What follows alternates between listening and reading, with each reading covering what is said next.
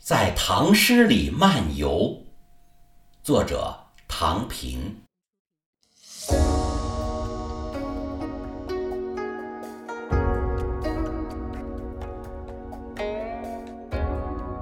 我喜欢在夕阳西下的时候，去感觉窗前那一抹晚霞的温柔，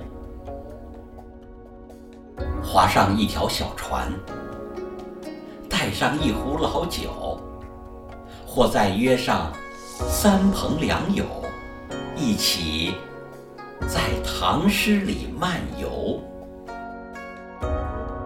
远处是连绵起伏的群山在冉冉西沉，直到视野的尽头。鹳雀楼下奔腾的大河滚滚南来，气吞九州。这是王之涣登楼望见的景色，白日依山尽，黄河入海流。进得山来，便见山色之清秀。正是凉爽的秋日，一场山雨润透，雨后初晴，月照松林，山泉响处琴声幽。王维笔下的诗画好美呀！空山新雨后，天气晚来秋。明月松间照，清泉石上流。永泰元年，五十四岁的杜甫携带家口，从草堂出蜀，南下渝州。那船夜泊江岸，渔火望着星斗，一丝孤独涌来几多乡愁。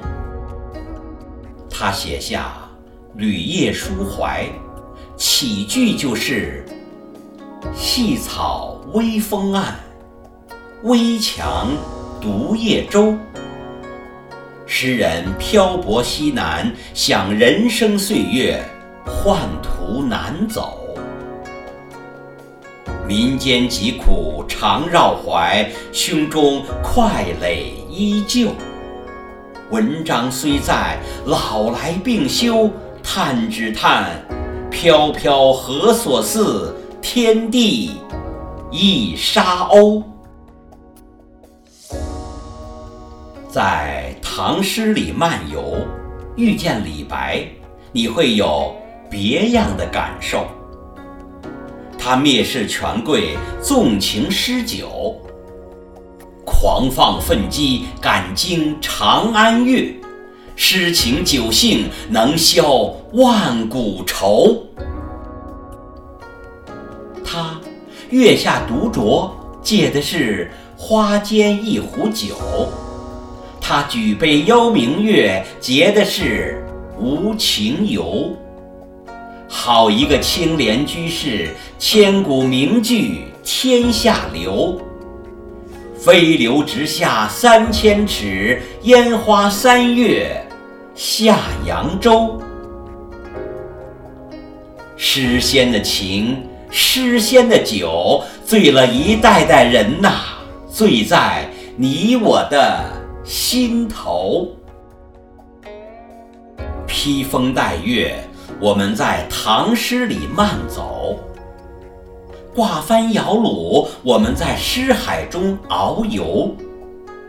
守望我中华之美，这般长久，长久的思索，静静的守候，守候，守候生命的快乐，心灵的自由。